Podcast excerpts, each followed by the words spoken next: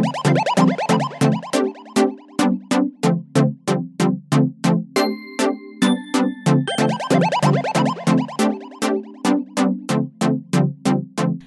ノースウェーブからお届けする NoMaps Radio 今週もこの3人でお届けします NoMaps 実証実験担当のみつです。 NoMaps イベント企画担当のマサです。 NoMaps 広報担当の夏子ですよろしくお願いしますよろしくお願いします。新年度がスタートしまして2021年度はい。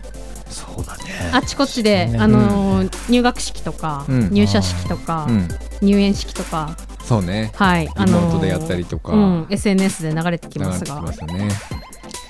あれ、うちの子も中学校入学したんですよ。おめでとうございますお。めでとうございありがとうございまますそっか中学生なんですね中学1もう年生です。いや、もう中で、もう、あの、100回ぐらい子供に言いました。でも子供的にはもう中学生がわかんないよね。わかんない。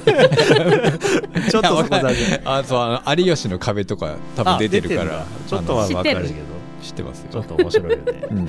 100回も言わない でもすごいね。やっぱ小学校は長いからさ、6年間だから、こっから早いね。そしたらね早いですよ、きっと。高校卒業するまで、まあ当たり前だけど6年間しかないじゃないですか。うんその間に受験があって、うん受験下手したら2回でしょ、ねまあその大学行くって言うかどうかもさ、あるしさ、急にリアルになってくるね。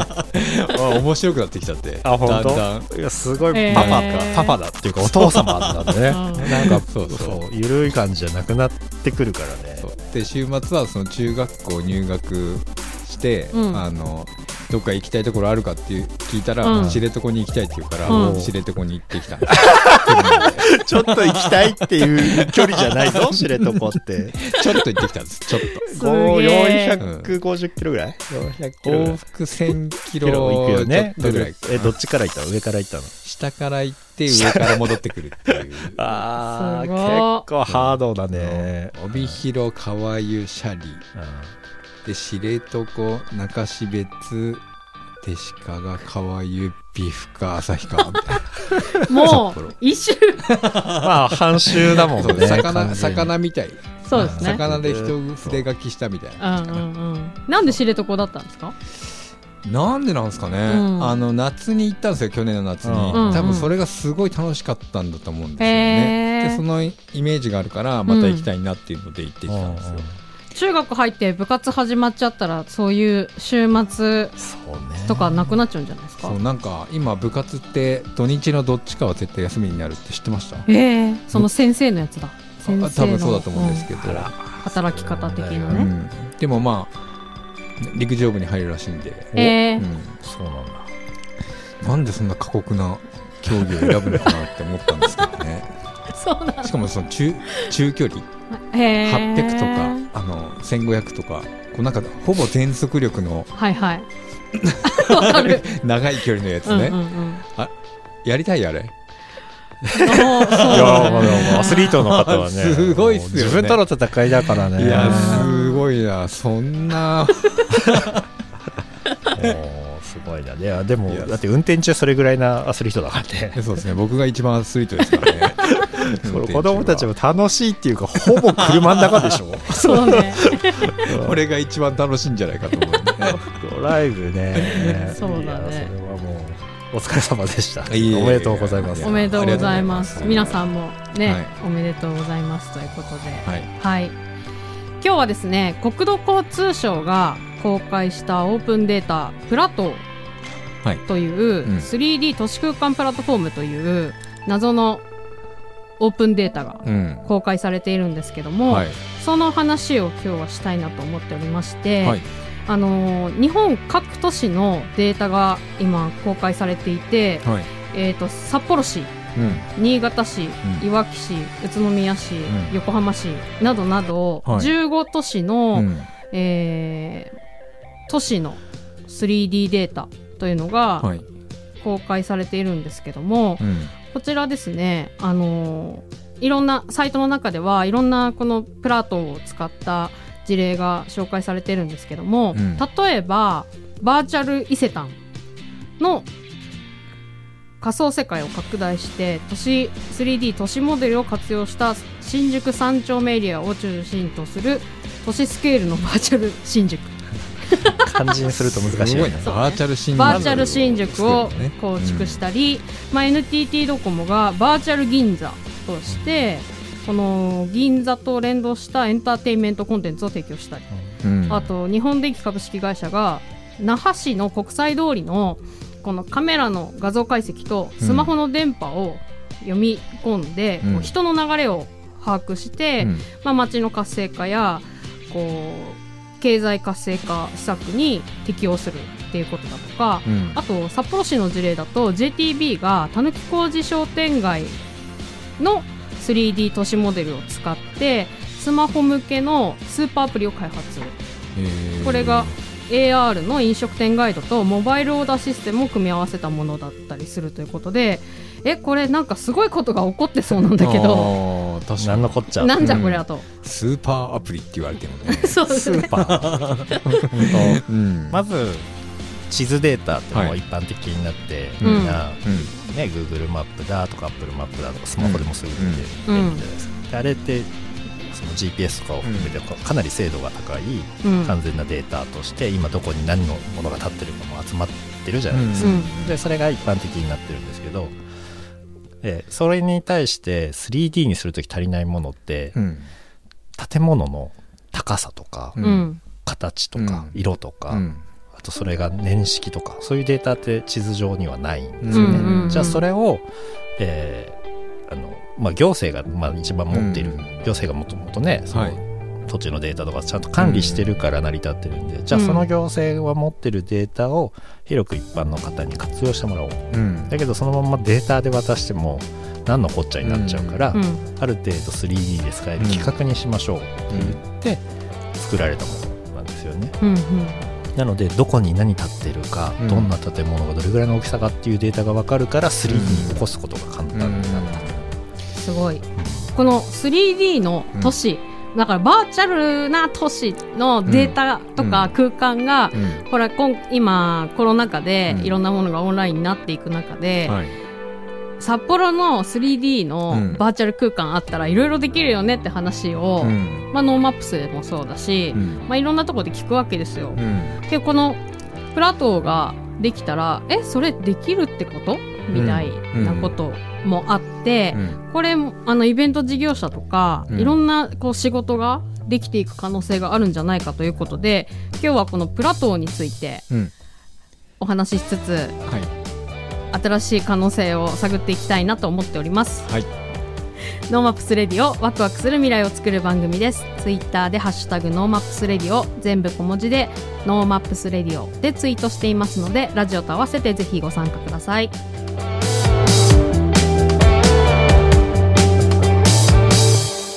本日は、えー 3D 都市空間プラットフォーム。PLATEAU ですね。こちらが、えーどんなことができるようになるのか。これ詳しく知りたいなということで、えー、 MIERUNE そして Code for 札幌の古川康人さんに今日はお越しいただいております。どうぞよろしくお願いします。よろしくお願いしす。ます。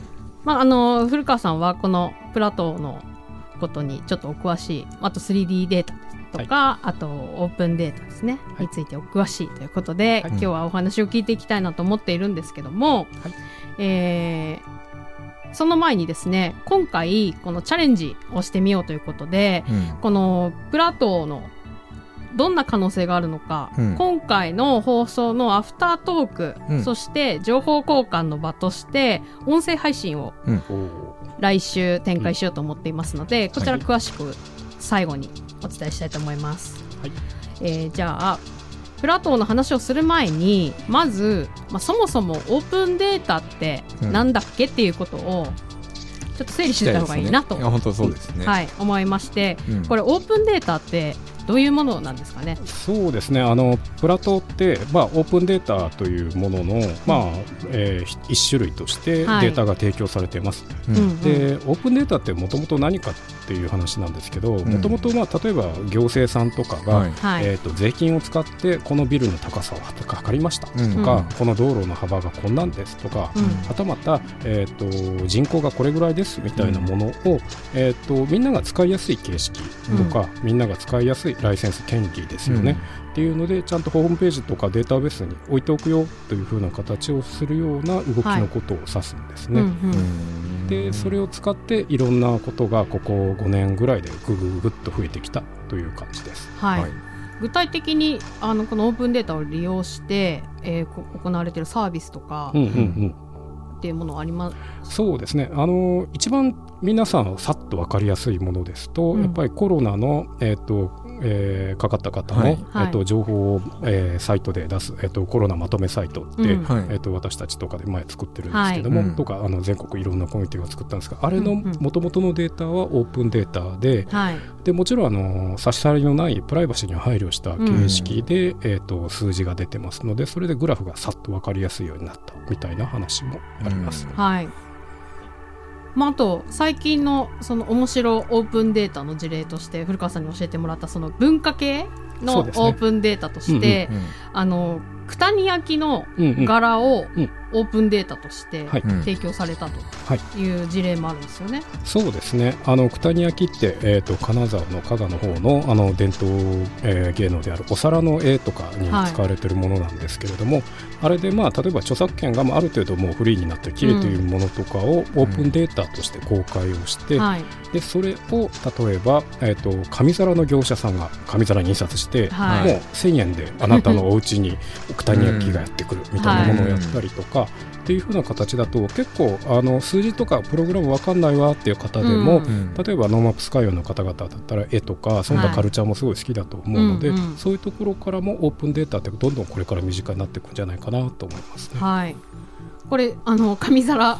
すごいかっこいい紙皿なので、ね。はい、ツイッターの方でねはあのーうんリンクも貼りますので見てほしいんですが、うん。うんこのオープンデータっていうのはどういう可能性があると考えられるんですかね？そうですね。あのこれまでだと例えばあの何か情報が欲しいとか人口のこととか、コロナのことが欲しいって言ってもあのなかなかお役所の方っていや仕事増やさないでくださいとか、うん。いやこれはあまりちょっと一回うーんとかいうふうな形とかあったんですけれど、はい。いやあの出して差し支えのないものはちゃんと出しましょう。と、うん。でもともとそれは皆さんの税金によって作られたものなので還元をしましょうというふうな方向になるんですね。うんうんうん。でそれはどういうことかっていうと透明性を増すっていうことはよりその行政といわゆる民間とか市民との、垣根をどんどん取っ払うこと。うん。で信頼性を増すっていうふうなことがあるので、はい。より一緒に社会を良くしていこうというふうな方向にはなると。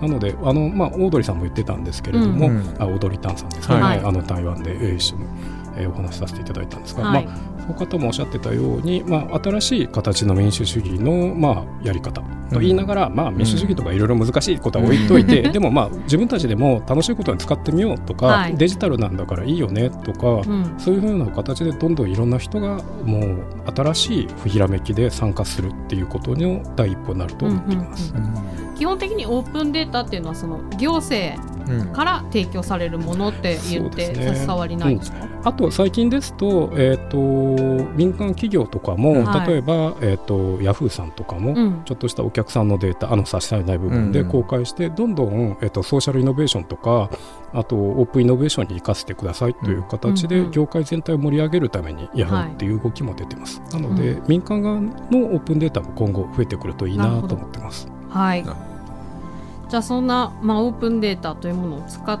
て、まあ、社会を面白くしたり、まあ、新しいサービスとかうん。っていうものを生んでいきましょうっていうことになると思うんですけどじゃあ今回のその 3D 都市空間プラットフォームのプラトあプラトプラト。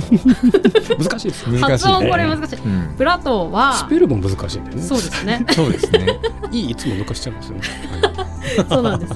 どうも難しいうん。うんですけどこれは一体何なのかとうん。いうことで、うん。まあ、ウェブサイトもぜひあの話聞きながら見てもらえたら嬉しいんですが、うん。うんまあ、まずサイトがかっこいいんですよかっね。こいいですね。そうですね。はい、おしゃれ。そうですね。聞いてる方はまずプラットでググってもらうとね、そうですねパカッと出るんですよね。はい。まあ、このプラトーのサイトは実は、えーライゾマティクスが、えー関わっているということで、あの古川さんに聞いたんですよ。うん。そうなんですよね。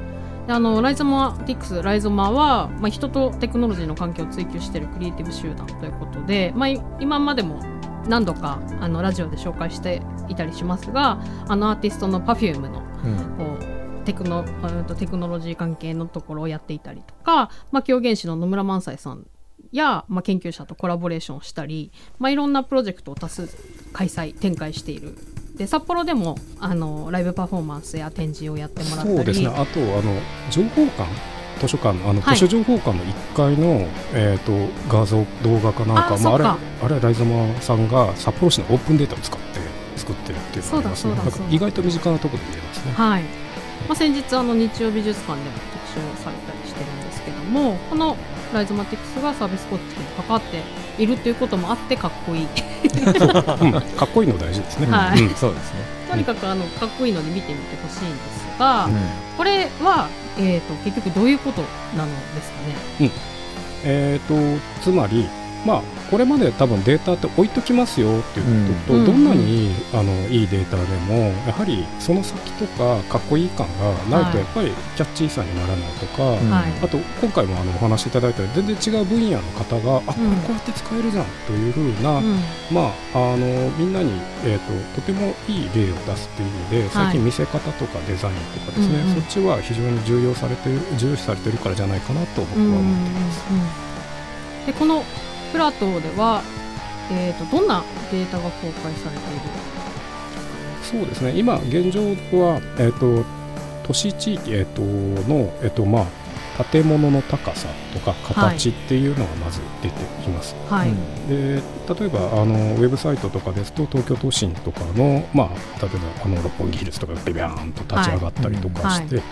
うんはい、でえー、そういうものをベースにあと防災のデータ。例えば、えーと豊平川が大体これぐらいで水が使っちゃいますよという高さのデータであるとか、あと札幌ですと、えっと、地下報道空間ありますね。地下歩、はい、地下歩の、えっと、3D のデータとかも提供されたりして、うん、基本的にまあ都市の何かカクカクしたものに関するものというのをベースにいろいろ展開していっているようですね。うん、すごい。あのー、だから札幌市の、えー、都市のデータというものも、まあ、これからもさらに充実していくんですよね、うん、そうですね、えっと、現状、えーと、市街化調整区域っていうんですかね。あのちょっと名前忘れたんですけども、はい。あのまあ、いわゆる町として認定されているところですね、はい、例えば定山系も一応あの四角い建物があるので、うん、あそこのデータとかは、えっと、今後ダウンロードされるようにはなります。うんうん、であと、まあ、え中心部は割と細かいデータ、まあ、レベルがいくつかあるんですけれど、はい、っていうふうなで、まあ、いろんな人が使えるようになっていると。今ちょっと放送時はまだ分かんないんですけど、はい、現状では、えっと、ブラウザ上では見える、えっと、うんうん、インターネット上で見れてそれがそのうちみんなで自分の手元のパソコンに落とせるような形になると言われています。すごい。これそもそもそのオープンデータをオープンデータってあのデータにするまではなんか手書きのメモとかだったりすると思うんですけどそれをオープンデータにする作業って誰がやってるんですか、えーとねまあ、今のところ、えーと、いわゆるクレンジングとか、はい、僕は別名持ちから米って言ってるんですけど 持ちから？米餅餅みたいな、はい、あのスキャンされた PDF を全部エクセルにカタカタカタカタ数字しなきゃいけないっていうのがあるんです、はい。でもあれ餅から米って言われてるんですが、はい、いやその前に米があるはずなのになんで餅になったのもう一回米にしなきゃいけないのっていう こういう概念を僕20年ぐらい前から言ってて、最近この34年ぐらいで、はい国内コミュニティだけじゃなくアジアにバカ受けだってこの フレーズが。台北のカンファレンスで言ったらすごいバカ受けしてたんですけど、えー、まあ、いずれにせよそうやって今ちょっと苦労されてる、えーと、うん、業種の方はいらっしゃるんですね、はい、今回のプラトーに関してももともとは 3D スキャンのデータだったのを、はい、CTGML って、まあ、ある程度、えーと、標準的な形式に変換してみんなに配るっていうんですけど、はい、実は、まあ、大元のスキャンのデータもあったりはするんですがそれをまあちょっとまだお米とは言い難いいろんなお米の形式だったりするので、はい、えー、変えるのはちょっと大変だったみたいです。なるほど。ただ今後ちょっと餅から米はなくそうってそれ DX にも絡んでくるんですけれども、はい、とか行政さんのあのお仕事の、えー、えーともうちょっと効率化にもなってくるんで、はい、実はオープンデータってその出口だけじゃなくて実は業務全体とか、はたまたもっと元を正すと税金をもっと、えー円滑に効率的に使えないかしらっていうところまではつながっていくんですね。なるほどな。じゃあそもそもオープンデータになってるようなデータで構築していけばいいってことですね。もう米から米にやっちゃえばいいので、うん。はい。一回餅通さなくても餅は別でやりましょうっていうふうにやればいいですよね。っていう話です餅と米の話ばっかりしてすみませんはい。ん、でさっき、あのーそもそも税金という話もありましたが、うん。うんこの、えー、とプラトーのデータというのは、うん。誰でも使える商用でも使えるっていうことがすごいなと思うんですが、そうですね。あのクリエイティブコモンズライセンスが基本的に付与されているので、まあ、ちょっと使いたい人とかこれまでなんか例えばこういう建物の情報とか、うん。誰かの写真ってすごい大変だったじゃないですか、はいはい。クリエイティブの人は。いや別にこれいいよってなってるの一行書いておくだけで、うん。電話もしなくてもいいしファックスしなくてもいいし、うん。はい。ハガキ書かなくても申請書書かなくてもいいっていうのがクリエイティブコモンズのいいところかなと思うんうんうん。そうですね。だからアイディア次第ではいろんな形で使って、うん。それで、まあ、商売もできちゃう。商売にすることまでやっていいんでしたあはい。えっとねライセンスはいくつかあるんですけど、あの商売にしちゃいけないよクリエイティブコモンズもあるんですが、ん今回のは基本的にお商売使ってもいいですよとなるほど。ただ、まあ、使う前に一応あのライセンス条項は皆さん、あのうん。要チェックでって感じはなるんですが、基本的に使えるようになってますね。なるほどまあ、この、えー、とウェブサイトの中でもい。ろんな事例が紹介されているんですけども、うんまあ、例えば、えー、と防災。これ一番そのオープンデータとしてはうん。分かりやすいというか、はい。まあ、津波がどうとか、地震がどうとかっていう時にどういうふうに、まあ、人が逃げるのが一うん番効率が良いかとか、うん安全かとかっていうことをこの、まあ、3D 空間でやってみるってことですよね。うん。そうですね。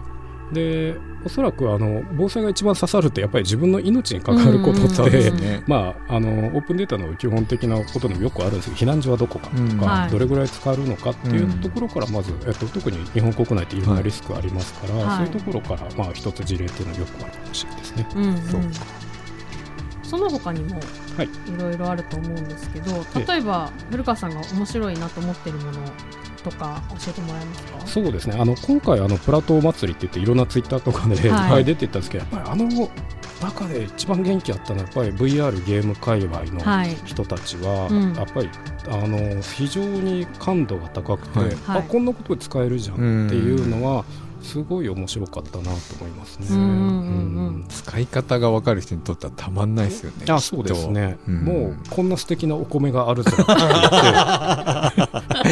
て。しかもタダでやっていいのかって言って、よね。じゃあおにぎり作るよとか、はい僕はじゃあなんかポンってなんかお菓子作るよとか、はい。そういう人が急にボボボボってこのうん。3月、4月に出てきたのはすごい面白かったですね。うんそうなんか普通に作ろうと思うと自分で一からいやそうですよね。構築しなきゃいけないっていうのがこうオープンデータであってうん。そこから始めていいよってなるとうんうんうんもう全然コストも違うし、んそうですそうです。あの開発にかかる負担も全然変わってきますうん。よね。うん。もうあのやったった感のムーブメントはすごかったですね。う んやってみうん。やってみたら。やってみたでん。そうですね。ん。でこんなことができるんだってまたそれにリツイートがついてコメントがついて、いいねがついて。じゃああの人あれやったけどじゃあ僕はここでやってみようとか、はいはい。場所を変えても作れるし、うん。じゃあそこにじゃあなんか例えばキャラクターを混ぜてみようとか、うん。そういうふうな形であのそういう流れっていうのはあまりこれまでのオープンデータではなかったんですよ。そうなんですえね。えなんか人口統計でワクワクする人ってあんまりそんな多くないと思うの確かで。そうですええ。ねかなりこうフェチズムというか。そうおっとまあいろんな多様な価値観は大事だなとは思うんですが、はいってなると、まあ、たまたま今回は国交省さんとか、ん。あの都市部でじゃあこんなデータがあるのはすごくいいんじゃないっていうところからスタートをして、でそこにすんごい投資をしても誰も使ってくれないから例えばうん。ライゾマティックスっていう、はい。あのスパイスをかけて、ええ。でみんなでじゃあもっと広げるようにしようっていうふうなやったはとても多分今後オープンデータの教科書とかを、うん。でで出ることがあるのであれば一つのネタになるぐらいの出来事だったんじゃないかなと思いますね。なうーんなんかあのツイッターでそのプラトー祭りが開催されてた時のあのいろんなものを私も検索してみたんですけど、うんあの例えばあの VR チャットのワールドでこのプラトーを入れて、えー自分のアバターが街の中にうん。いるようなことをやるやって遊んでる人がいたり、うん。あとはこれなるほどなと思ったのはあの隅田川の花火が見える建物マップ、だからその高さのデータと、うんうんそうですね。えその見通し解析っていうんですけど見通し解析、ええこの例えば富士山どこが見える、テレビ、えーとかあの、うん。さっきの、えー東京タワーが見れるとか、はい。そこから一本の線をピャって引くんですよね。はい、そうするとそこに引っかかってくる建物がどれかってまず分かりますよねうん。でそれを全方にブーってやると。はい、ってなるとじゃあどこの建物に当たるかどうかって計算できるので。すごすぎる。すごすぎる。レーザービームビャーってやればいい、へー。そういうあのアルゴリズムですね。なるほど、うん。なのでその隅田川が見える建物が、えー、とプロットされているマップを作った人と、うん。あとは富士山とて東京タワーが両方見える建物がどれかっていうのをうですそうです。あのマップにした人がいたりもしています。そうですねなな。のでこれも多分何も変哲がないお米であっても、はい。多分ちょっとしたイノベーションであるとか、感度の高さとか、うん。自分のちょっとしたスキルをうまく混ぜ合わせるとえこんなことまでやっちゃうのとかやれるの、っていうのをどんどん今シェアされて、であいいねってなってくるこの流れはとてもいいと思いますね。こんなの不動産屋さんとか、うんうんうん。確かにねねここはねあのスーモに入ってるとかうんね、うんうん、そうですね。なので、まあ、あの若干あれですけど、日当たりの良さっていうのを出せるので。あそうですよね。それで、まあ、ちょっとあのいろいろやっぱり高いビル建ってうちの近所どうかしらっていうのも、うん。じゃあちょっと分かる人がもにゃもにゃもって計算で出せるので,、でそういうふうにやったりとか、うんあと海外の事例だとそこからソーラーパネルがどれぐらいあのお金を稼げるかっていうはいモデリングもできるんですよ、アルゴリズムで。ってなるとじゃあそこでなんかちょっとソーラーパネル買いませんってセールスの人が行くとか。はい。っていうすごいですよね。なんか別の建物が建たない限りそれはそうですね。100%その需要ってことですよね。うんそうですね。多分5、6年前あの Google の関連会社がそういう、はい。えっとセールスとかの、はい。えープランビジネスプランを出したりとかして、うん。実際にやってたみたいで、お宅の屋根稼げますってくるんですよね。ああいや事実ですもんね。そうです。うん太陽光のあ計算もできるんで全然大丈夫ですね。あともう一つ面白かったのが、うん。えっと漫画家がね。漫画家漫画の背景で今まきっと基本的には手書きとかでやってらっしゃると思うんですけどこの背景描写にその例えば東京の街中のはい。3D モデルうん。を使えば、え1個ずつ手書きしないで背景作れちゃうんじゃないかっていうのでうん。試してる人もいます。ほこれは僕もあそうかと思いましたね。うん。あの古くはやっぱりガンツの奥先生とかははい。結構昔からあの Mac とか使って 3D とかまはい。あいろいろ導入してたけど、それを今もう誰でもデータあるからうん。ゴニョゴニョって回してここに例えばドラえもんがいたとさとかすると、はい。そこのすごい風景が自分でもほぼパパッとできてしまうと、うん。なるほど、うん。背景描く人ねアシスタントさんがうん。たくさんいなくてもできちゃうかもしれない。てなると昔の大友克洋すげえなと思ったりするんですけど、いやすごいですよね。ビルクバッシャーとか手書きだったんだねっていう、そうかまあちょっと昔の見直しもできたりとかもしれない。ですけどね。はいうんそんな形でこのデータを使える可能性もあるかもしれない。そうですね、あとちょっと出てたかどうかわかんないですけど、多分特撮とかにもできるんじゃないかなって僕は思ってて、うん。できそそううでねですすね、多分ウルトラマンとか、はい。エヴァンゲリオンとか投げ飛ばされる絵とかよくありますよね、うんはい。でそういうのでやペラッと中学生でも作れる、うん。よ場合によってはあのモルカーのあれを使ってスーパー特撮を作る子ができるかもしれない、うん。それは中学生でとかね、そういうところのお膳立ても今のこのデータでできると思います。なるほすごい。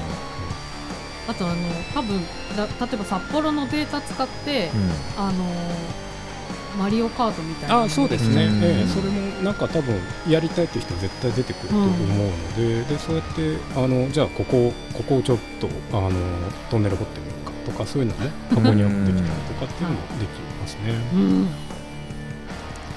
すごいね。うん。可能性が広がります。この米すげえです。そうですね。すごい米が出たっていう。いやでもその米をちゃんとこうチャーハンにできたりとかああそうなんですよね。チキンライスにできるとかもうなんかそうちゃんと調理してこう出すとよりすごくなるっていうんうんうんうものの原型の米ですよね。うん。そうですそうです、ん。すごいわ。はい、そんなやっぱりすごすぎるうん。オープンデータが公開されて、今言ったように、まあ、どうやって使えばいいんですかというところが、えーこのプラトーの肝というか、私たちも触れるのかうん。否かうんみたいなところなんですけど、うん実際触れるもんですかね？そうですね、あのー今公開されてるダウンロードできるものは、はい。えー、と現状都市、えー、と東京部分うん。東京ではあるんですが、そこも、まあ、ちょっとあのさっきも話してたんですけどあのワードとかエクセルでポイってやれば見れたりするような形式になってるのでうん。そこで確認することはできるかなと思います。で札幌の都市モデルも追加されている。そうですね、あのー札幌市 ICT さんにこの間聞いたら、まあ、近々出ますよということでしたので、えっと、でもしなんかいいのができたら、あのーちょっとあの市役所の方に向かっていいのできたよって言ってあげると、中の人もすごい喜ぶかなと思いますね、そういうエコシステムはすごい大事なので。はなるほどい、でこれをまああのーいじってみたいうん。触ってみたいと思うんですが、うん。結構重たいんですよね。そうですね。大きいのは数ギガ。意外とね、はい。パソコンそうなんです。あのさっき言ったゲーム屋さんが、はい。いろいろ使えるようになってもともと持ってる武器がものすごいからっていうのがあるんですよね。ただまあ軽いのは数百メガレベルにはなるので,、はい。でそれでとりあえずパワポによっこいしょっていう風のをやってみるだけでもあの面白いかなと思います。うん、そうそのパワーポイントにデータ貼れちゃうっていう。そうなんですよね。これこれ最近すごいですよね。えこれもあのツイッターでシェアしますから、い。あの見てみてほしいんですけえど、そうパワーポイントにデータをよっこいしょすれば、はい。そのプラトーのうんうんこう片鱗というかこれなんでこんなことになるんですか？そうですね。これまあいわばあの、はい。MPEG とか、はい。あの GIF アニメと同じような割と標準的な形式でもダウンロードできるようになってるので、はい。それとひょいしょってやるのと同じ仕組みですね。ことなんですえね。えでオフィス側あのマイクロソフトオフィス側でその、えっと、3D オブジェクトにも対応しますよって最近なったので、うん。うんで最新版であればあの、えっと、ワード98とかダメですよ。ちゃんと最新版のオフィスですと、えっとうん読めるようにはなります。すごいなそうだから、うんあの別にね大したあのスキルも何もないけどとりあえずうん。触ってみようっていうのグリしてみたいですよね。はい。そうですね、うんうんまあ、これがちょっとできるだけでね、うん。ちょっとすごそうな企画に見えたりしますからね、そうそう、う。んあの未来未来感がね、うん。すごいよ自分のパソコンの中で出てくると思うんですけど、うん。まあ、これを、えーコンテンツやアートの素材として、うん。まあ、どんどん使っていこう、うん。使っていってくださいということなんですけど、うん。あのーまあ、もちろんさっき言ったパワポだとかワーワードとかでも、まあ、貼れるんだけどそのブレンダーとか Unity とかっていうオープンで使えるソフトでも、あのーみんな簡単に意外とやってる中高生でもできちゃう。そうですね、うん。あのオープンデータとさっき言ったそのオープンなソフトつまりオープンソースソフトウェアとかなんですけれども、えっと、オープンソースとオープンデータのはやっぱり昔から仲良しさ。ん、うん。うんあの素材も、えっと、包丁もん。自分のある程度もうフリーで使えるよっていうところだとじゃああとはもうアイディア勝負うん。になってくるっていうのはとても強いので、だったらパソコン1個あればインターネットつながっててパソコンがあれば、はい。中高生でも何かいいアイデアがあれば作っちゃうことができると。うんでこの流れはもう国内だけじゃなくて海外でもごく普通にはい。あって、例えばロブロックスだったっけな？あのゲームをみんなであのマーケットに出せる、はい。あのコミュニティみたいな海外で今あって、うん。日本でも広がってるんですけど、うん。あそこにもう小中学生でもうスーパーゲームクリエイターとか現れてるんですよね。まあちょっとあのお金どうすんだとかいろいろうんうんではあるんですけど、でもまあっていう風な社会とかがどんどんこれから広がっていくためのまあうん取っかかりになるんじゃないかなと。うん。ですね。なのでまあいろんなところでまあさらに使いが使えることが増えていくんじゃないかなと思ってます。うん。なのでもうすでに素材がありそれをいじれるツールもうん。あの無料でうんうん。ダウンロード使えできる、てね。うんうん。あとはアイディアさえあれば、うん。そうですね。うん。アイアンゲームコンテストとかやってくんないかな誰か。なんか24時間でゲーム。あー作るってやつハッカソそうソンみたいな。ですね。ええ。なんかあのプラトーハッカソン前、えっと、あって2月ぐらいに。で、うまあ、プロジェクトの中でいろいろやってて何やってたかな？なんか壁面緑化とかのなんかアイディアとかが出たりとかして、面白いなとか。そこはなかなか発想がないなと思ったりとか。そうこのプラトーのうん。ウェブサイトの中でそのハッカソンの記事もうん載っていて、その壁面っていうサービスがそのアイデアソンでグランプリになってるんですけど、うん。その都市の壁面うをん。検出して、うん。えー、とそこで、まあ、広告だったり、うん。さっき言ってた、えー、となんだっけ太陽光パネルをつけれるとか、うん。まあ、いろんなその資源になりうるはい壁面をあの検出してうん。提案しますよっていうようなサービスはどうだってうん言って、うん。それはグラグランプリになってましたね。僕あれしたいんですよね。あの高さのデータをはい。音の高さと同期させてはい。イコライザーにするってやりたいんですよ、それ札幌イコライザーで。めちゃくちゃ面白いですドゥグドゥグとか。が全部。なんかちょっとあのテクノだとずっと JR タワー光りっぱなしとかね。そああいうのれはとかで面白い見たいんで。すけどまあ多分技術的には全然難しくないと思うので、あななんだろう。定山渓はあの重低音でどんどんとか札幌になるそうとそうそうそう。ピロピロになるとかでジャズモードとか変えるとかね、えーそれもうやりましょうよそええ。れ絶対面白いですよ。多分いろいろ Unity とかその辺が使える人なら全然それ中高生で作れると思ううので。なので、ん。そういうちょっと一見そんなんできないよとか、うん。そんな素材どうすんのとか、うん。ツールないよって言ってたそれ5年ぐらい前だったら全然無理な話とか思ってたはいから、は今はもう全部できるアイデアがうまくいけば。っていう風ないうん。ところには来てるような気はしますね。なるほどな。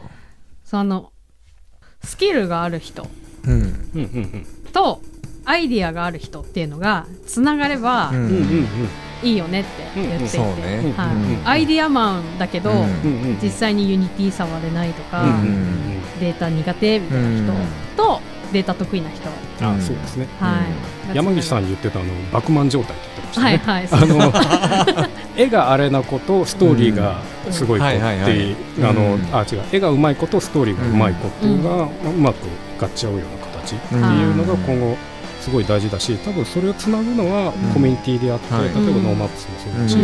僕らがやってるオープンデータとかオープンソースのコミュニティもそうだけどちょっとまあ今なかなか難しいけどまあオンラインでもオフラインでも、あ、うん。こんなことできるんですねとか、うん。なんとかできるんですねとか、うん。えこんな素材あるんですか、こんなツールあるんですかって、じゃあちょっとやってみませんかってうん。プロジェクトを立てて、うん。あわよくばビジネスにして、はい。でそれが結局また税金とかいう形で,、でぐるぐる回してもらううん。と、い。うふうなのがとてもいい社会じゃないかなと思ってます。すごい。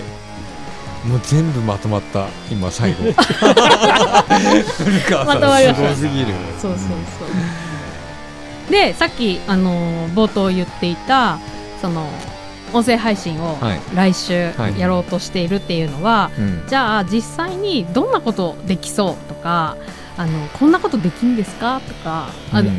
それに対してあのスキルある人はあできますできますみたいな、えー、そういう場面になるんですね。そういうことうんをちょっと、あのやれたりあのこのオープンデータってそもそも何なの？っていうのもそうですけど、うん。こんなことあったらできたらニーズありますか？みたいな、うん。その情報交換ができる場を作りたいなということで、あの来週4月21日の20時頃からあの音声配信予定していますので、はい。まあ、これツイッターの音声配信でやろうかクラブハウスでやろうか今うんうん。まだ迷ってるんですけども、うん。あの聞きたいことある人やりたいことある人などどしどしうん。参加していただける場にしたいなというふうに思っています。行政の方も来てもらって面白いかもですね。ですね、はうこんなデータあるんです、前やってたイベントでは、うんその、えー開発もしたい人、うん。アイデアを持ったい人、うん。あと行政の方も札幌市の方も来ていただいて、うんはい。実はこんなデータあるんですよ。じゃじゃじゃじゃじゃーんって出してくれる人えー。がいて、へー。割と盛り上がったことだったんですよね。へー。でその関係性がこれからもっと深めていくといいので、そういうのもやるといいかなと思う。うんうんうん。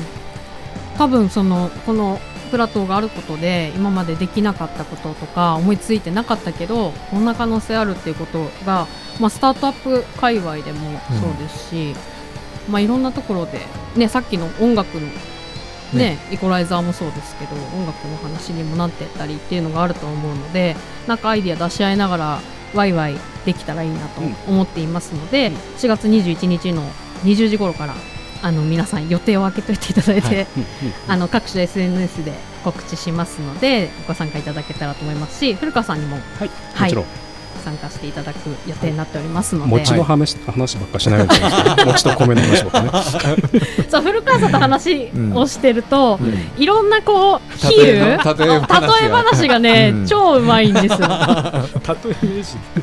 例え名人。前言われたこれ すいませんすいません。そういろんな例え話が出てきて面白いんですけど、うん。はいということで本日は、 MIERUNE そして、えー Code for 札幌の古川康人さんにゲストにお越しいただきました。引き続きはい、はいよろしくお願いします。ありがとうございます。ありがとうございました。ありがとうございました。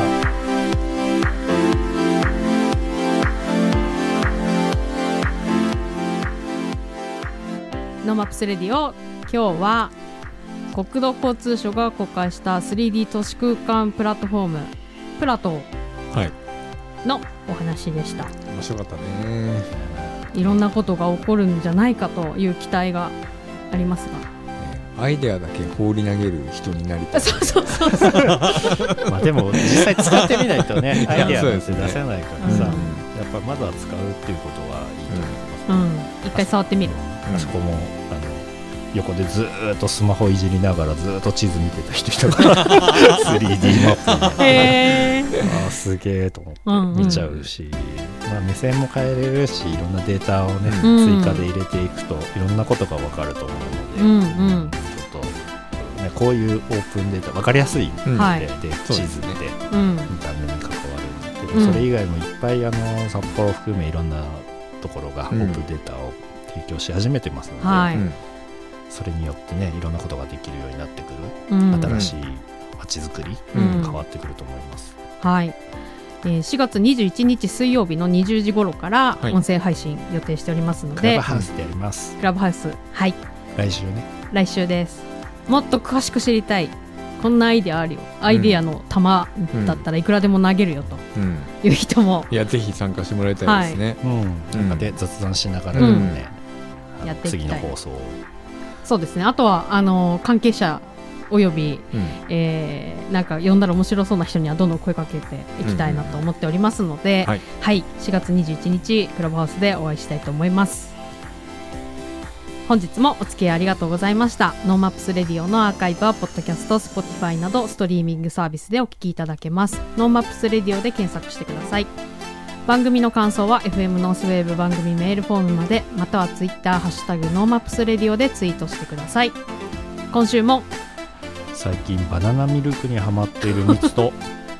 最近はねセブンイレブンのあのグアテマラ。ガテマラうん。コーヒーにハマってるマサと、えー、えーとカフェラテうん、が好きなんですがミルク多めのカフェラテが飲めるお店をうん。今探している。探してんのかーい。そう。なんです。夏子でお送りしました。また来週また来週。また来週